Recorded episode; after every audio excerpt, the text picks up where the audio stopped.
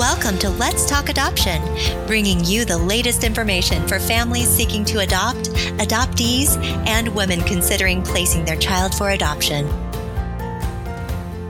Today, we have an attorney with us. Diane Michaelson is an attorney that's been uh, with us for a long time. She practices in California. I'll give you some information about Diane. She has been in the adoption field for what seems like her entire life. She has been, um, she had this calling for her, and uh, she's been an adoption therapist, a social worker, and an attorney. She also has served on many legislative and policy committees. Diane has been the president um, of the American Academy of Adoption Attorneys and the Academy of California Lawyers. She herself is an adoptive mother. In 19, uh, 2006, excuse me, 2006, she was honored to be recognized by the United States Congress as an angel in adoption, which is a very wonderful honor. And we're really pleased to have her on the show today. Welcome, Diane. Thank you very much. It's my pleasure to be here. Well, we have so much to cover here. You know, you've been in adoption for, for how many years now? Probably about 35 years. Wow. So you have got a wealth of information just doing primarily adoption. You know, what kind of changes have you seen in adoption in the last 25 years?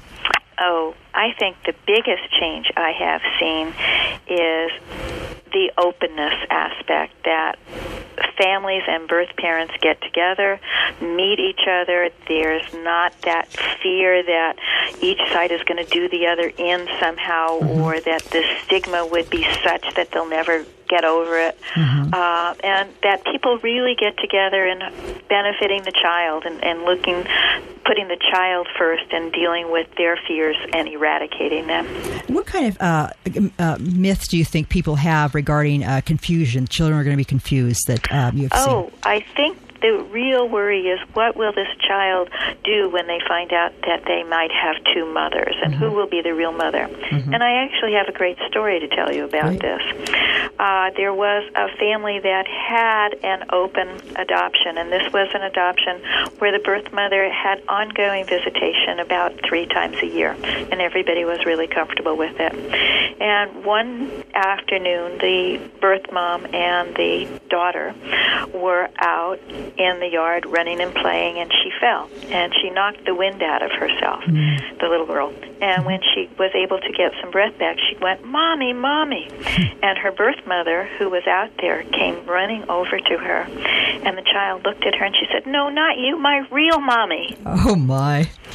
And I mm-hmm. think that's the story illustrates there is no confusion in terms of who's mom. Mom is yeah. the person that is there on a day to day basis, mm. and birth mom is an important person in that child's life, but not the same as the day to day mom. Right. She is the mom that birthed me, the, the tummy mummy, and, yes. uh, and, and very special too. Not to minimize that. And, and oh, absolutely. And I would, as a birth mother, I would feel really uh, proud that my child identified that way. Uh, that uh, she had bonded with the family that I had chosen for my. That was exactly what happened. Mm-hmm that was exactly what happened. Yeah, and I think that is, is key too. So you've seen a big change in the openness uh, of adoption. Anything else? Well, there's another. When I first started doing adoptions, I worked for Los Angeles County Department of Adoptions, mm-hmm. and at that time they had two separate waiting rooms. One waiting room was for birth parents waiting for an appointment, mm-hmm. and one separate waiting room with separate entrances and exits on different sides of the building wow. were for adopting parents, so mm-hmm. that they would not ever have to run into each other. And at that time, it was done to save face mm-hmm. because people were embarrassed about adoption and people mm-hmm. were embarrassed about placing a child for adoption. Yeah. Do you still see a little bit of that now today, do you think, with I see smidgen of it, but mm-hmm. it's nothing the way it was before. I agree. I agree. I think that uh, we see, we're seeing more and more openness and people being comfortable, and you see it in the media all the time. And uh, three out of five people are touched by adoption, so I think it's becoming more prevalent with the uh, infertility coming up too. You know, y- you've seen a lot of birth mothers. What do you find uh, is their motivation for uh, choosing adoption for their child? Speaking, it's so that the child will have a better life than their life they are able to present to this child at this point in time. So, and I mean, all it's loving. It's a loving decision, then. Yes, Yes, it is, and it's somewhat selfless because uh, a decision like that involves a real giving up of of the child, and, and in a lot of ways, a loss.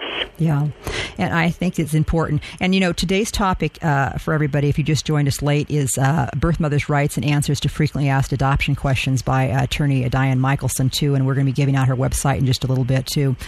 Um, you know, the birth moms come with lots of different uh, variety of, of, needs, and I've seen birth moms choose a family because they had ponies, or they lived in the country, or they uh, were a particular faith. Why do you see um, maybe birth moms uh, select a, a particular adoptive parent over another? You know that that's a hard question. It's almost like why does somebody select uh, man A to marry or woman mm-hmm. B to date instead mm-hmm. of the other one who we know might have been just really perfect? Mm-hmm. Uh, I think a lot of times it's really an intuitive hit mm-hmm. That something in the family that they've selected really speaks to them. Mm-hmm. And if the, if I push people to say, "But what is it? What is it? What is it?"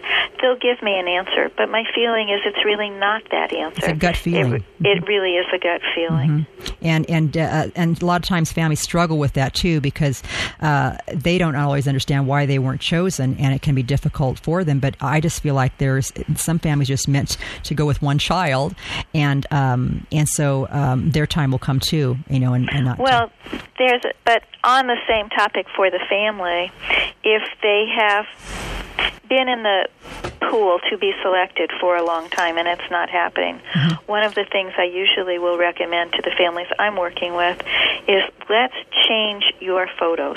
Yes, I, I agree a lot of times it's the photo may be too dark or mm-hmm. it may be out of date or uh, someone may be wearing a, a dress that is more questionable. Mm-hmm. You know, so there there's lots of tweaks that can be made that even though the underlying basis doesn't change, it changes the feeling. Well, I tell people it's I hate to say it's like your box of cornflakes and you can get the generic one or you can get the one and the same price as the the Kellogg's one and one's more colorful and you can see it and it's appealing and which one's being picked up 1st mm-hmm. And so if you have an unappealing photograph and you may be a really cute couple but just a bad photographer or bad day, you know, whatever. So I agree too.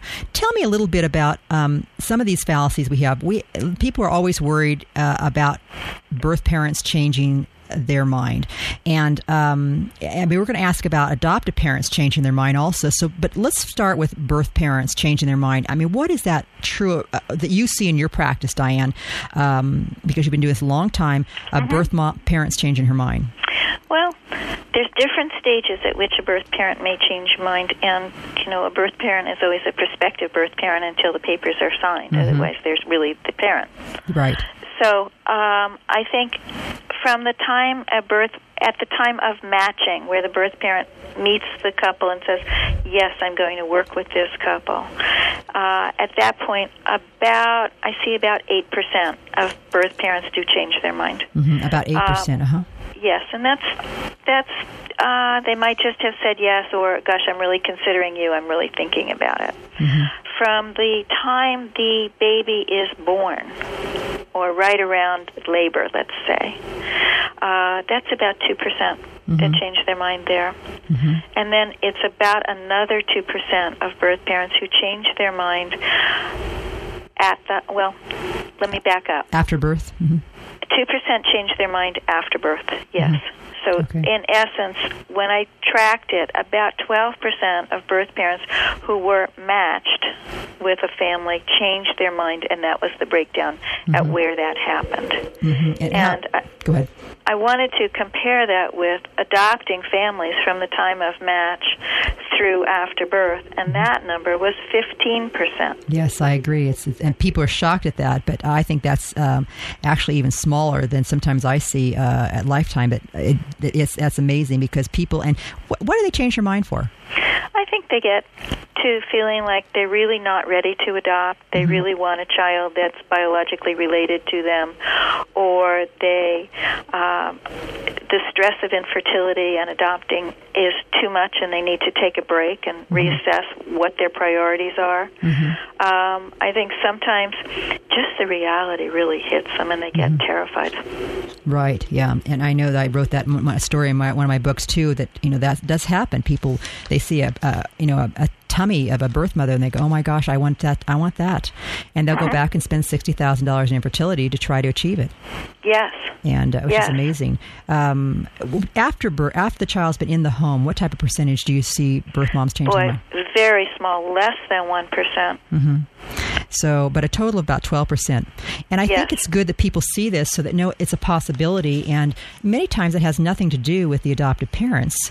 It has everything to, probably do most of the time with uh, the surroundings and the circumstances in the birth mom's family.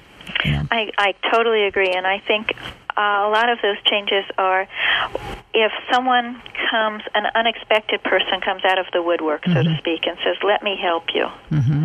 That a lot of people are are hoping for the white knight to mm-hmm. come and save them, Yeah. because it is so difficult to release a child. Even if you think it's absolutely, if the birth mother thinks it's absolutely the best thing in the world, it's still incredibly difficult, and almost all of us work for pain avoidance. Right.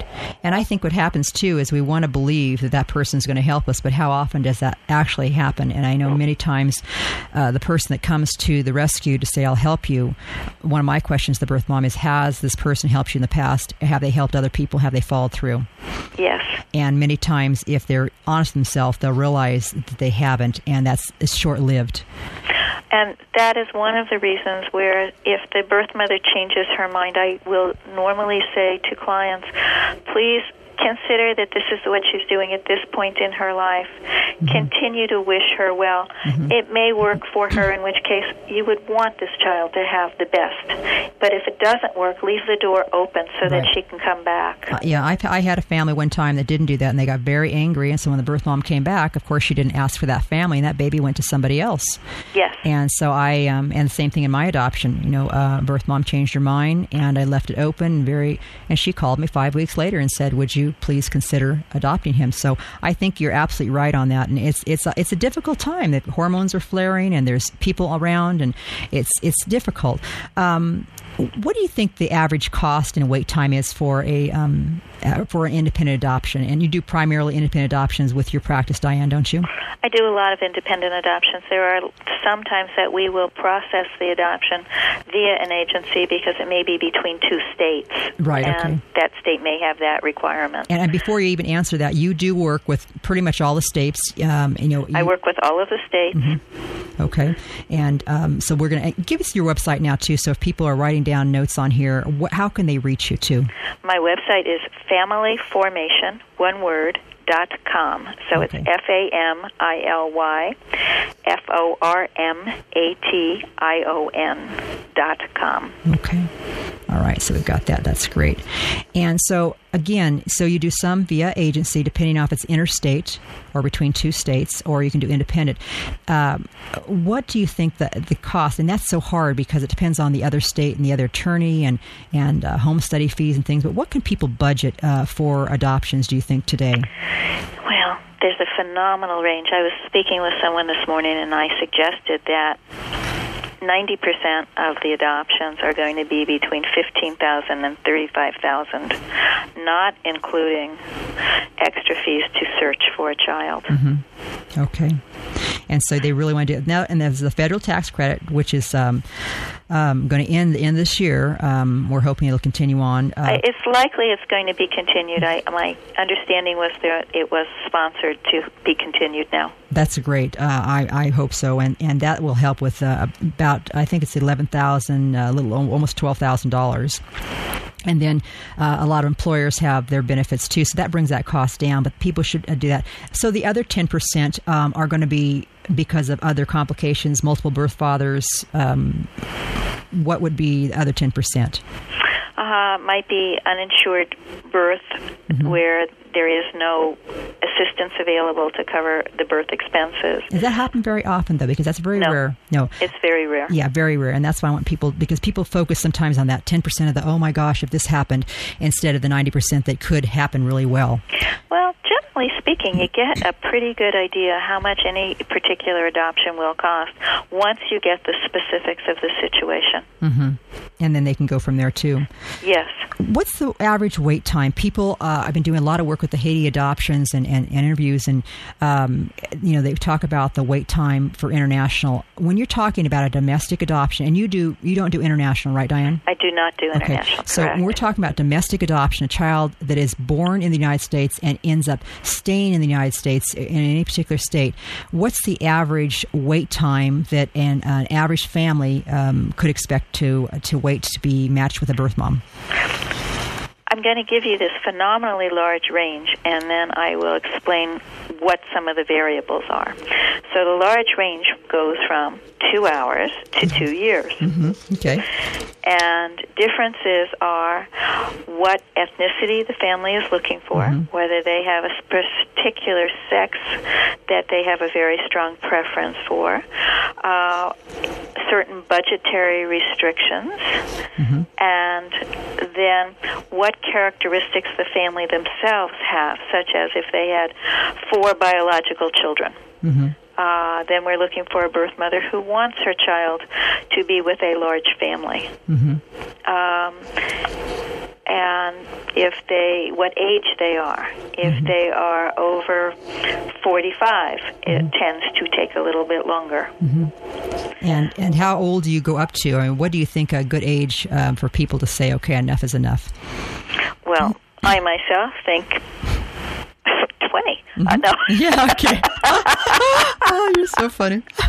I'm exhausted at 52 uh, uh, That- for a newborn. Yeah, and and I was feeling exhausted myself today, and mm-hmm. that's where that number came from. Yeah. Um, but I mm-hmm. think it's really hard for people that are over 50 mm-hmm. to anticipate what it's going to be like when they're not as energetic, and when this child is 17 and really needing some guidance and not wanting to accept any. Yes, exactly. So while we don't have a hard and fast rule, and it's really up to the birth mother to decide what's okay, I do suggest to people that if they're looking and they're at that age, to recognize it could be a real long shot. Mm-hmm.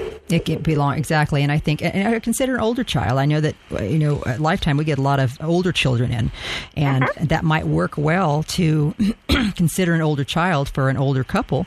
And uh, they can start living right away and going on vacations and, and forfeit all the diapers and things like that and still have a lot of joy. Yeah. Do you, do you think a lot of families procrastinate, Diane, um, on the adoption decision? I think a lot of families do, especially these days, because it seems like next week, next hour, they will come up with another assisted reproduction method that may just be the answer to everything we're hoping for.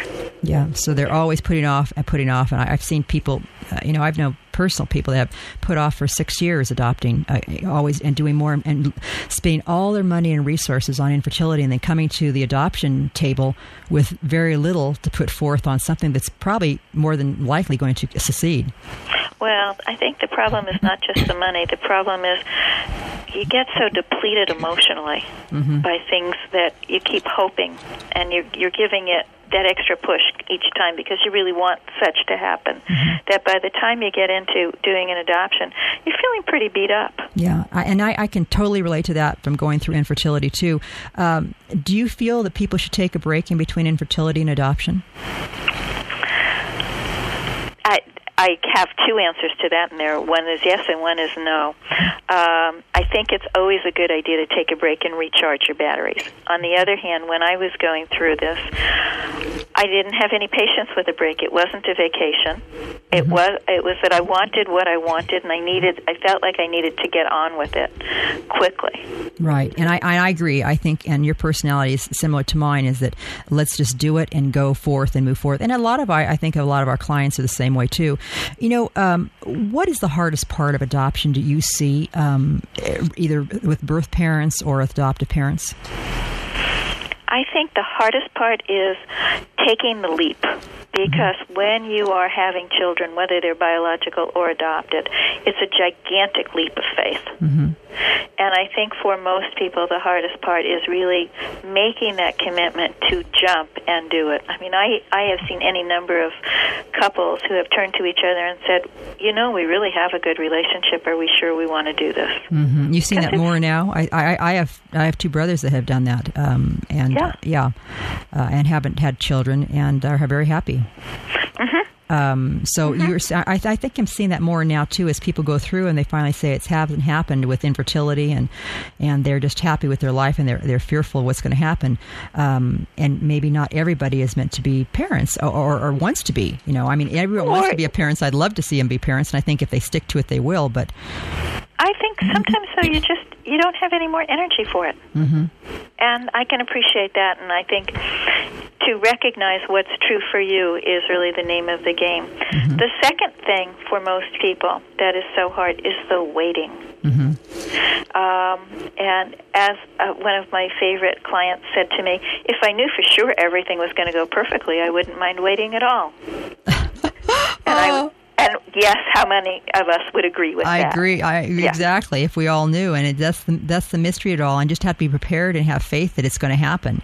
And, And that's what you have to do Mm-hmm. is just have the faith it's going to happen. I find too that uh, it's nice if you can just have the family do what they need to do, and then they turn it over to the adoption professional. They still stay in touch, do what they can, but not fret over it and keep thinking there's something wrong with them. Um, you know that uh, that sometimes it's just that child still percolating in someone's womb. You know. Yes, Um, and- absolutely. and so it's it takes a while too and that's that's I, i've seen that too over you know the, the 23 years i've been doing this so um, i see the same thing people and, and it hasn't changed at all uh, and i think we're just uh, we're in a world right now where we can supersize it and we can drive up and we can you know if people could drive up and, and uh, order off a menu and then go to the second window and pick the baby up they would uh, you know um, it's just that we're so used to supersizing fast uh, fast food and fast lives um, it's real hard to realize that even uh, any pregnancy is going to take nine ten months uh, you know totally Well, and what makes it hard, I think, for other folks is they've gone through a period where it has nothing really has worked well, Mm-hmm. and so they're saying, "Okay, this is not the trend," Mm-hmm. and they're having to believe and to ideally even get excited, and it's so frightening to them because they're so adverse to having another disappointment. Right, and I think it really is the person, the half glass full or half glass full uh, empty. Yes. And I really find I have some families that will take a, uh, it'll take a loss, and they're they think, well, this is God's will, and the next one will be right there, and it is. And have others that, uh, if the res- pre- profile is not done properly, they just they have a fit, and um, I think it's it's it's hard. You know, there are some statistics out um, that people always want to know about, and uh, there seems to be a high percentage of children that that are adopted uh, that are diagnosed with ADD or ADHD. Um, do you know anything about that? I do, and I think that a statistic is a valid statistic that there are a high percentage of children who have been brought up and were adopted children who have been diagnosed as ADD, ADHD, mm-hmm. and I think people really do need to recognize that that may be a difference. Mm-hmm. Uh, I think a lot of the reason for that is these are inheritable traits, ADD, ADHD, mm-hmm. but one of the main aspects of these diagnoses is less impulse control. And boy, unplanned pregnancies and low impulse control sort of go together. Mm-hmm. Yes, right. Uh, isn't that true? And so it shows you that that just might be the characteristics of uh, people with ADD, Yes. and uh, and not bad. Uh, my son has ADD, and um, and it's something that I see a lot of, even just biological children uh, in families I think too. a lot of biological children have it. I think a lot of children these days have it at a, at a much greater percentage than we've ever seen before. Mhm. or diagnosed before. I think a lot of people have, and there are a lot of adults that have it, and, and some of the most successful people have ADD. Yes. and and they're very bright and they're brilliant and they get a lot done and um, so I I don't think it can always just be a curse and there's medication or there's homeopathics and there's lifestyle differences so I think that uh, it's something that uh, I don't I'd hate to see families turn away uh, a situation because uh, birth family parent has uh, ADD Well, I, I would agree. And ADD is a tricky diagnosis anyway. The diagnosis is usually based on whether the medication prescribed is successful, and if so, then yes, it's an ADD, ADHD. If not, maybe it's something else. So it's a soft diagnosis. Yeah. Well, I think that maybe um, this is something that we're going to see more and more about, us learn more and more about uh, as as even autism too. Um, you work with a lot of birth mothers and adopted parents. What does your typical birth mother profile look like? My typical birth mother profile is someone in their early 20s who may have one other child. Mm-hmm. Typically, she's going to be uh, not married at this point. Mm-hmm. She may have been married, she may not have been married. That varies, and that's mm-hmm. probably kind of a 50 50. Mm-hmm. She usually would have one year of college. Mm-hmm. So, a high school graduate plus some college courses. Mm-hmm. She will not necessarily be on a career path. Um, and she is not ready to raise a child mm-hmm. and really recognizes that she doesn't have the stability that she thinks this child should have. Yeah. Boy, that uh, that and that surprised a lot of people because they think they're young teens and they're really not. They're in their 20s and early even 30s. Yes. Yeah. Yes. Uh, what my experience is when I am working with a woman in her teens, mm-hmm. that women in their teens are much less likely to continue on with a placement. Mm-hmm. So they're that higher percent of the 12%. Yes. Mm-hmm. Yes. And unfortunately, many times you see the um, the children later on and coming through foster care and uh, uh, if they're not, if the if the grandparents don't step in and help. Yeah, that it's that's a tough one. That's a mm-hmm. rock and a hard place kind of decision yeah, as it is things very go. Hard. Yeah, it's really hard. Uh, how about uh, profile of a, a birth adoptive parents? Uh, most adopting parents are in their early 40s mm-hmm. and have gone through two to four years of infertility work. Mm-hmm. Uh, they most, at least one member of the couple is college educated. Mm-hmm. Often there's advanced degrees. Um, they are open to getting education about adoption and once educated seem pretty comfortable with having ongoing contact with the birth mother mm-hmm. and many of them in fact affirmatively vote for that okay good that's good so they are prepared to have an open relationship with the birth mom. Yes. Mm-hmm. And they're not as fearful because they can they can understand it, and I think that's important. People know that. Oh, I think it's really important mm-hmm. because I think really then then it, it's focused on what does this child need. If you're starting to explore adoption, Lifetime can help you learn more and find the resources you need. Lifetime has been committed to supporting birth families and helping children for nearly 20 years. They offer guidance and encouragement during and after your pregnancy. At Lifetime, open adoption means you make the choices. Choose the adoptive family. Choose how much contact you want and choose how you want the adoption to happen. The choice is up to you. Lifetime is known for their caring and genuine concern for the birth mother's well being before and after adoption. They're able to provide adoption services to prospective adoptive families and birth parents from all over the nation. And Lifetime provides you with a 24 hour hotline for support and guidance. To find out more information, visit lifetimeadoption.com. Give the gift of your home to a deserving child. Call 800 923 6784. Today, speaking with Diane Michaelson. She is a seasoned adoption attorney that has been in the adoption field for 35 years. She's been uh, she's currently an adoption attorney for some years. She's been an adoption therapist and social worker, and she also received uh, was recognized uh, by the United States Congress as Angel in Adoption Award, um, honored in 2006. And she is an adoptive mother herself, and she's also been the president of a couple of uh, adoption attorney uh, groups, which is uh, key. So her information is very valuable to us as listeners, as adoptive parents and birth parents. Before we left on break, we were talking about. Um, the statistics and about different profiles. But these, Diane, these are important things. Uh, the rights of birth mothers. Uh, you know, we hear about birth mothers have rights, and sometimes grandparents will call and say, "What are my rights?" and um, and what I know they vary between states, um, but tell us what you can about uh, birth mothers' rights and their options for signing and and waiting time. Okay, all right, and it absolutely does vary by state. Adoption mm-hmm. law is controlled by each state individually. Uh, so the exception of that is if the child has enough Indian heritage to be considered as a member of a particular Indian tribe, then federal law would control mm-hmm. because of a treaty the United States government has with sovereign Indian nations. Mm-hmm. But since that's a smaller percentage of children placed for adoption that fall, let's talk about birth parent rights and birth mother rights. Birth mom always has the right not to place a child for adoption, even if she has said she would.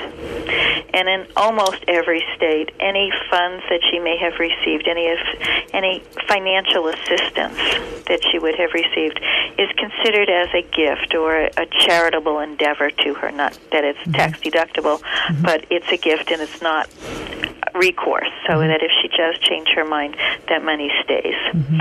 Um, and that was so that she would not feel that she basically has sold her right not mm-hmm. to place her child. Mm-hmm. So she always has the right not to place the baby. She has the right to determine when she is going to be signing a consent to adoption. And depending on what state she is in, most states will allow her to sign a consent to adoption after the baby is born, not before, and usually once she's out of the hospital. Mm-hmm. And then most states also have a revocation period, and that varies from nothing to California has 30 days, for mm-hmm. example. Give examples of some other states too. Um, I'm thinking of Washington State, where actually a birth mother, this is the only state that I know of where the birth mother can actually sign a consent to adoption while still pregnant, and then has two or three days after birth. It's like to, 72 hours, I think, in yes, Washington. Yes, uh-huh. 72 hours to withdraw that. Otherwise, mm-hmm. that is binding. Yeah. Um, many states, it is binding at signature mm-hmm. when when signed. Um, and Any particular state you can think of that it's binding at signature? I'm thinking about New Mexico. Mm-hmm. Uh, that must be signed in front of a judge, and as soon as it's signed, it's binding. Mm-hmm. Um, gosh, there are there are many, and none of them come to mind right now. That's okay, um, and because uh, each state changes so much too. So uh, basically, I mean, most in, in, California it's 30 days. Um, well, I will give you this little piece. In California, for example, uh, a birth mother has the right to request that that 30 days be shortened, mm-hmm. and she can sign a waiver of that 30 day period. And many, many people choose to do that because they want to either give a gift to the adopting parents of, here, now you know it's done. And you're not going to change your mind, yes. Exactly. Right. Or that they themselves need the solidity of knowing that this decision is made and complete complete. Mm-hmm. And who does that, and how does that happen? I mean, adoptive parents may ask that, or is it they, really the attorney can ask them and give that option? A, an ASP, and if you want to explain what an ASP is too. Um, sure. An ASP in California is a mandated player that's an adoption service provider, and it is someone that has had I believe, five years of experience in the adoption field, either uh, with a licensed agency or practicing mm-hmm. adoption. Um, there's very specific requirements for that in the family code section. Mm-hmm. Uh, but the main function of the adoption service provider is as an advocate for the birth parent. Mm-hmm. And this person will meet with the birth parents, advise them of their rights and responsibilities, let them know that uh, they have the right to have legal counsel and have the adopting parents cover these bills for up to five hundred dollars. Is that what's the cost usually? Uh, is it more than that? Um, up to five hundred dollars. It could run up to eight hundred, depending on where they live and how far the ASP travels, right? Oh, for the ASP, yes, mm-hmm. yes. Typically, it's running about seven fifty now. Okay.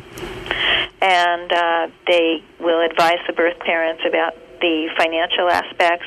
They will take a medical and social history if the birth mother, birth father has not filled one out yet. Um, they can provide some counseling, at which point they can charge extra for that, or they can make counseling referrals.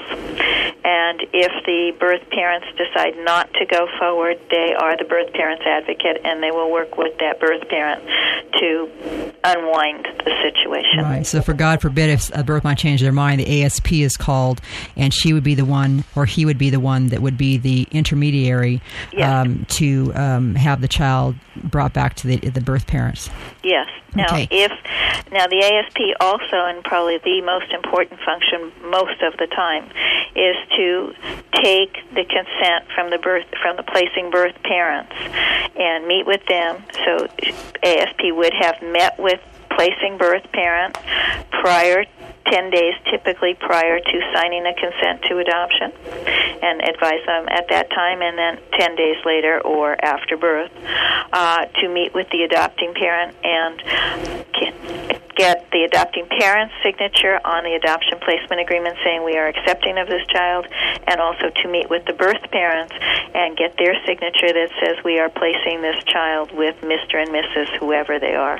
So it's a very specific consent to adoption. And now, as far as the birth, we're going to talk about birth father's uh, consent to. Uh, you said placing parent. That can be either the birth mom or birth father. Or both. Yeah, or both. Okay, so that's good too. For people ask about that because sometimes the child's already older and the birth mother has disappeared, and um, different circumstances. And again, that's why you need a seasoned uh, adoption attorney to do your work. Try not to, you know, I tell people all the time, please don't go with your brother-in-law that's do probate, does probate law, uh, you know, or a service that does a little bit of adoption but really doesn't know what they're doing because you're going to end up paying more in the long run. This is like doing your own brain surgery. This is a part you do not want to mess around with, and that's why uh, I appreciate Diane you being on the show. So.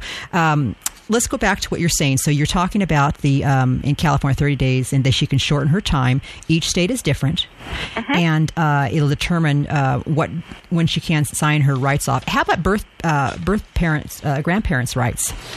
Well, grandparents in California oh, don't have any rights on their own. If they wanted to work with, let's say, a birth father, he may have some rights, and any rights they would have is because he is would allow them then to enter into it. But on their own, they do not have any. Mm-hmm. So they need to realize that, and that can be hard. And that's at any age. So if the ch- child, I should child because my youngest birth mom has been 11.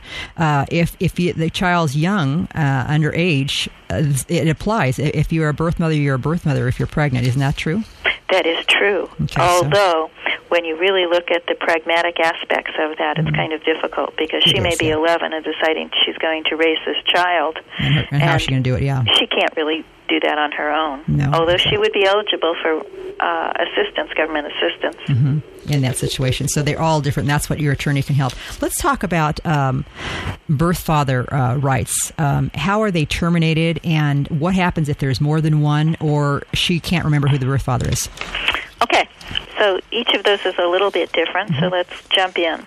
Um, in California, there are, and I'm talking California law because, again, it's specific to each state. Yes. There are two types of birth fathers, and one is considered as a presumed birth father, and the other is considered as an alleged birth father. And these are terms of art.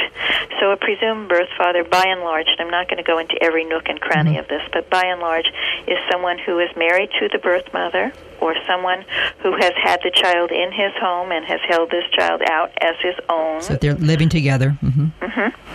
uh, or might be someone who has done every single thing in his power to what we used to call in the olden days legitimate this child and has let Mhm. people know that he wants this child and he might be able to get it is likely he would be able to get a court order indicating that he is a presumed father So if he's taken her to the, the doctor's office, or he's uh, he's provided uh, maternity clothes or food or and shelter. indicated uh, that he will not agree to an adoption, that he himself wants to parent, has put money in the bank as a trust fund for this child.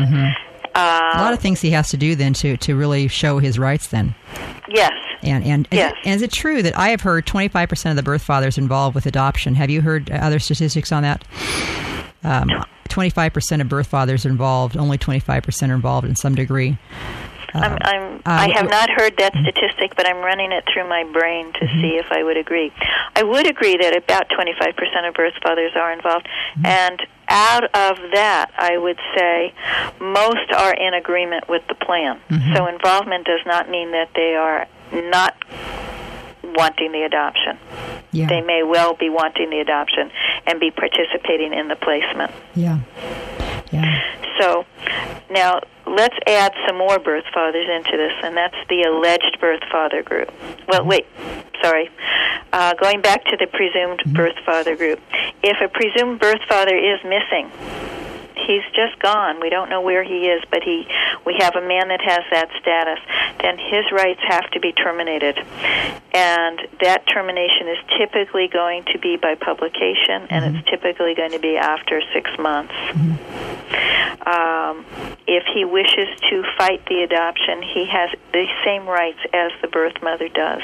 So they start publishing right away, and they do it. Then after six months, if they have not heard, he has not come forth, then they go ahead and start pr- processing the adoption. No, so no. Typically, they're not going to publish until much later. Okay. You're going to let the most of that six month time run. Okay, so after six months. Okay, that's good to know.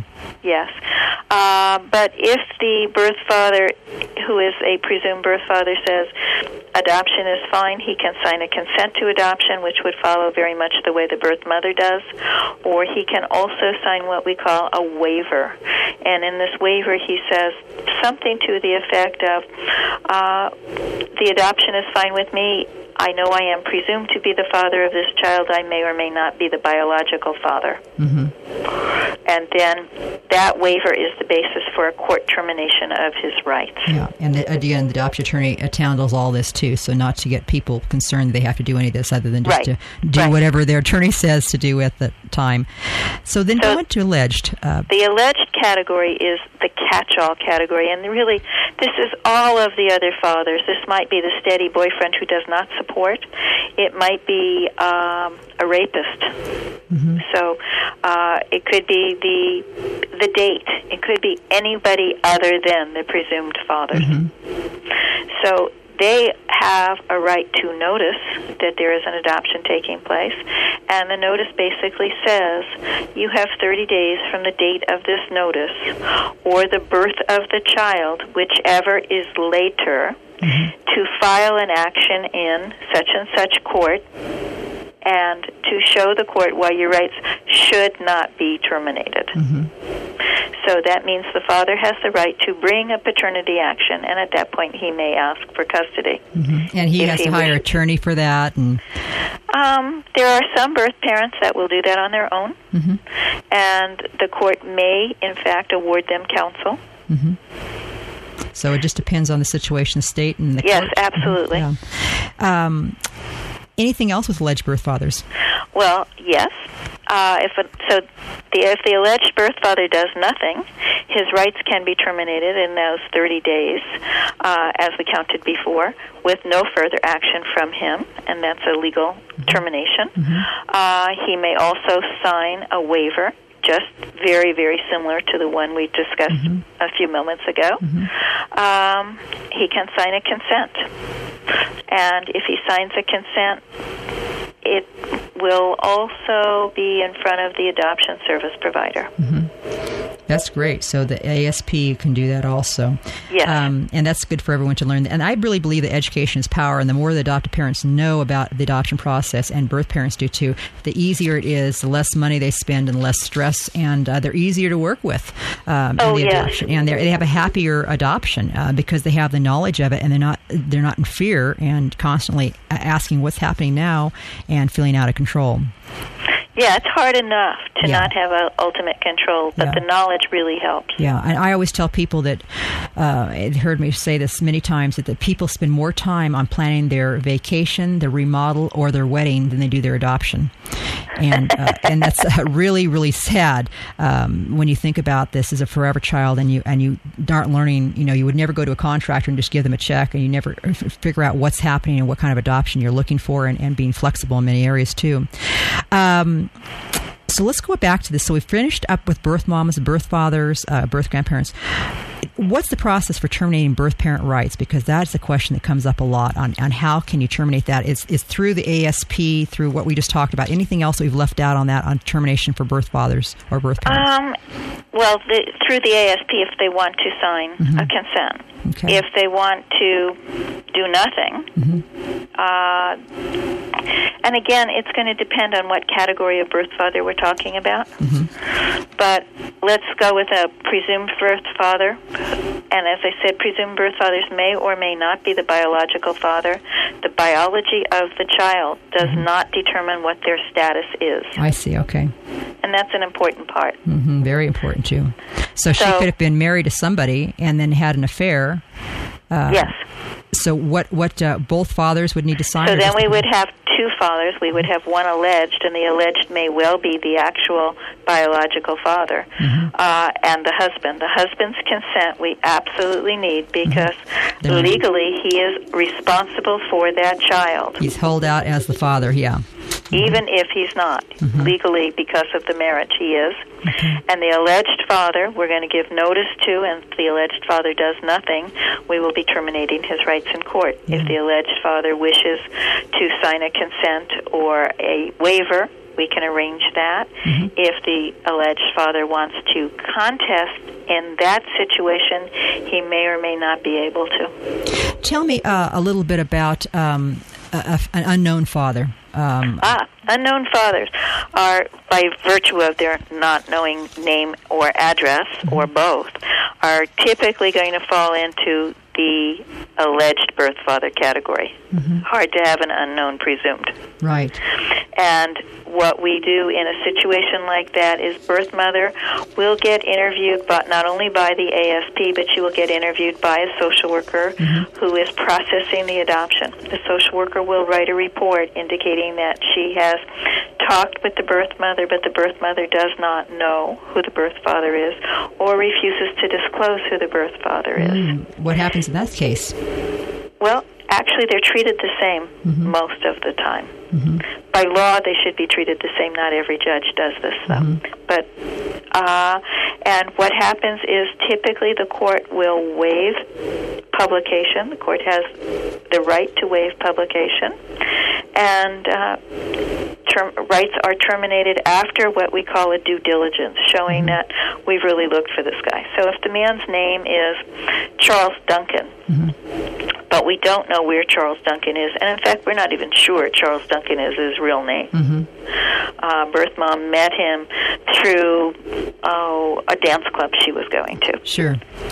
So, what we would do at that point is, to the best of our knowledge, do a search for Charles Duncan. And if she met this man, let's say in Napa, we're going to start there and uh, do an internet search and perhaps hire a private investigator. Typically, we do. And report to the court these are the efforts we made to find this person. Uh, we have been unsuccessful. We are requesting that you waive publication and that you terminate his rights to, based on the social worker's report and the birth mother's declaration under penalty of perjury. Okay, and so that's good, and that's uh, that's important for families because they're always asking, and birth parents ask that all the time too. Uh huh.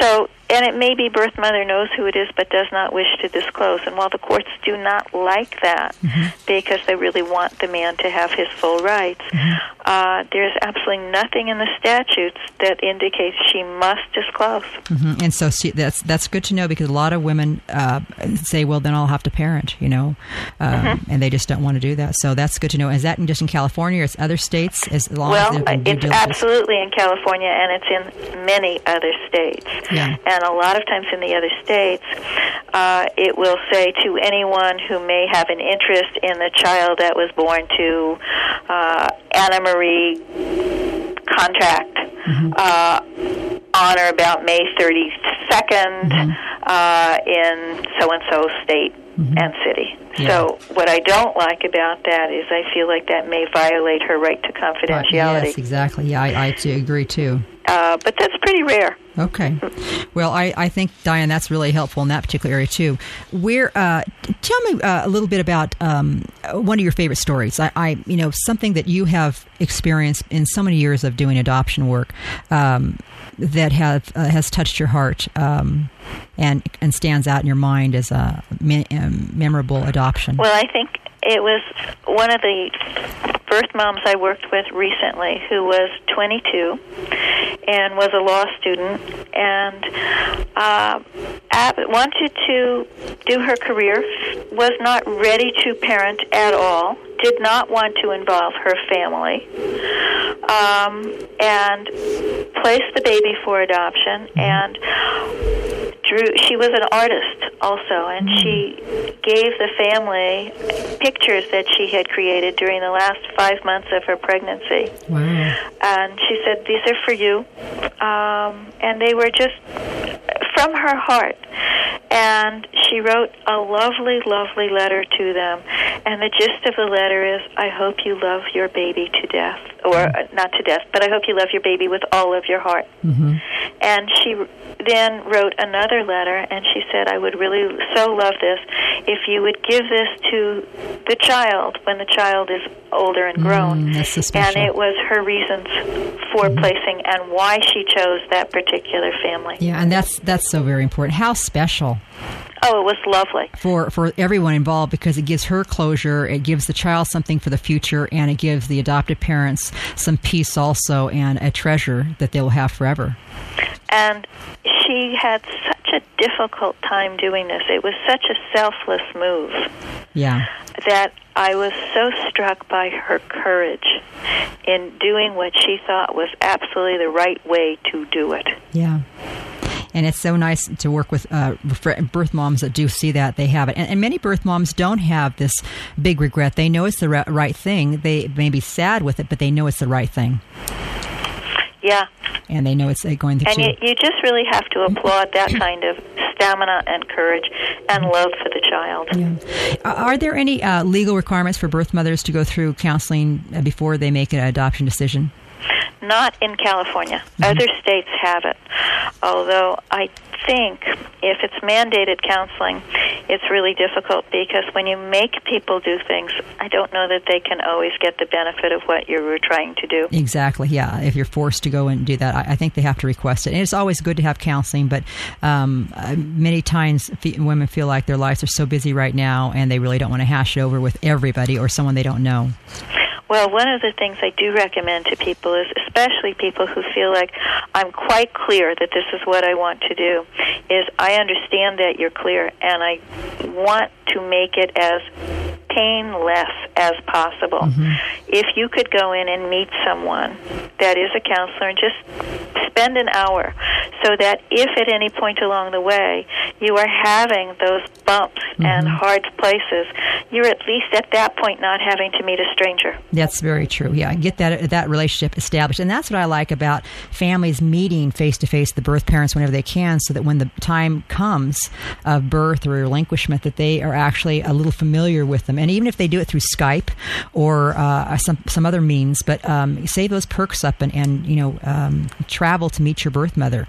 Um, yeah. I think that's important. It's good to go to her instead of having her travel while she's pregnant too. Sometimes families forget that, and for God's sake, you know, uh, take the time off of work to do that. There's the family leave leave and, and uh, afterwards and spend some time also. Um, let's just briefly go over what ICPC is because now with the world of the internet, Diane, um, people are adopting across state lines, and uh-huh. uh, we've seen, you know, to keep child trafficking and kidnapping down, um, there are some safeguards in place to keep your adoption safe when you're adopting uh, from another state. So, if you could explain what an ICPC is to our listeners. Sure. ICPC is short for Interstate Compact. Um, and this is a compact between the states that all have agreed that adoptions will be handled uh, with the approval of the administrators from state A and the administrators of state B. So the 2 mm-hmm. states involved are both agreeing that this is this child is a good candidate for adoption and meets the requirements in your state for the birth parent and the birth parent has gotten the safeguards that are necessary. Mm-hmm. So this was a very well-meaning piece of legislation that has evolved to kind of uh, a lot of paperwork. I don't mm-hmm. think it's as the evolution of it is as good as the original intent. And the attorneys do the paperwork, correct? The attorneys do the paperwork, mm-hmm. and it is a lot of paperwork. Mm-hmm. It is five copies of everything, even in this day and age. And it has background information, social and medical history. Usually it has the consents to adoption. It has a hospital discharge summary. It has the clarity of who is going to be responsible for returning the child to the birth parent in the event that this adoption does not go through. Mm-hmm. It has the birth parent's permission that the adopting parents can take the child to the doctor and the hospital prior to the adoption being completed. Um, and all of those are the good parts of it. And then it has lots of other pieces of paper that don't particularly benefit anyone, but they're just necessary. And and what is the wait time? And, and every state's different, especially if you hit it on a weekend or a holiday weekend. The baby's born, the adoptive parents fly out or drive out to the, the birth mother state. What's the normal waiting time? The wait, the normal waiting time is about a week. Okay. However, I've seen it. I've gotten them approved the same day, Mm-hmm. and I've also suffered with my families when it's taken three weeks. Well, and I think it's important people understand this is very serious. And I remember a, a, a story uh, many years ago where a family did not heed the information and the advice of their attorney and went back to their home state before they had the interstate compact approval. And the judge, six months later, came back and had them bring back the child to the state because they didn't follow the instructions. So it can be very, very crucial.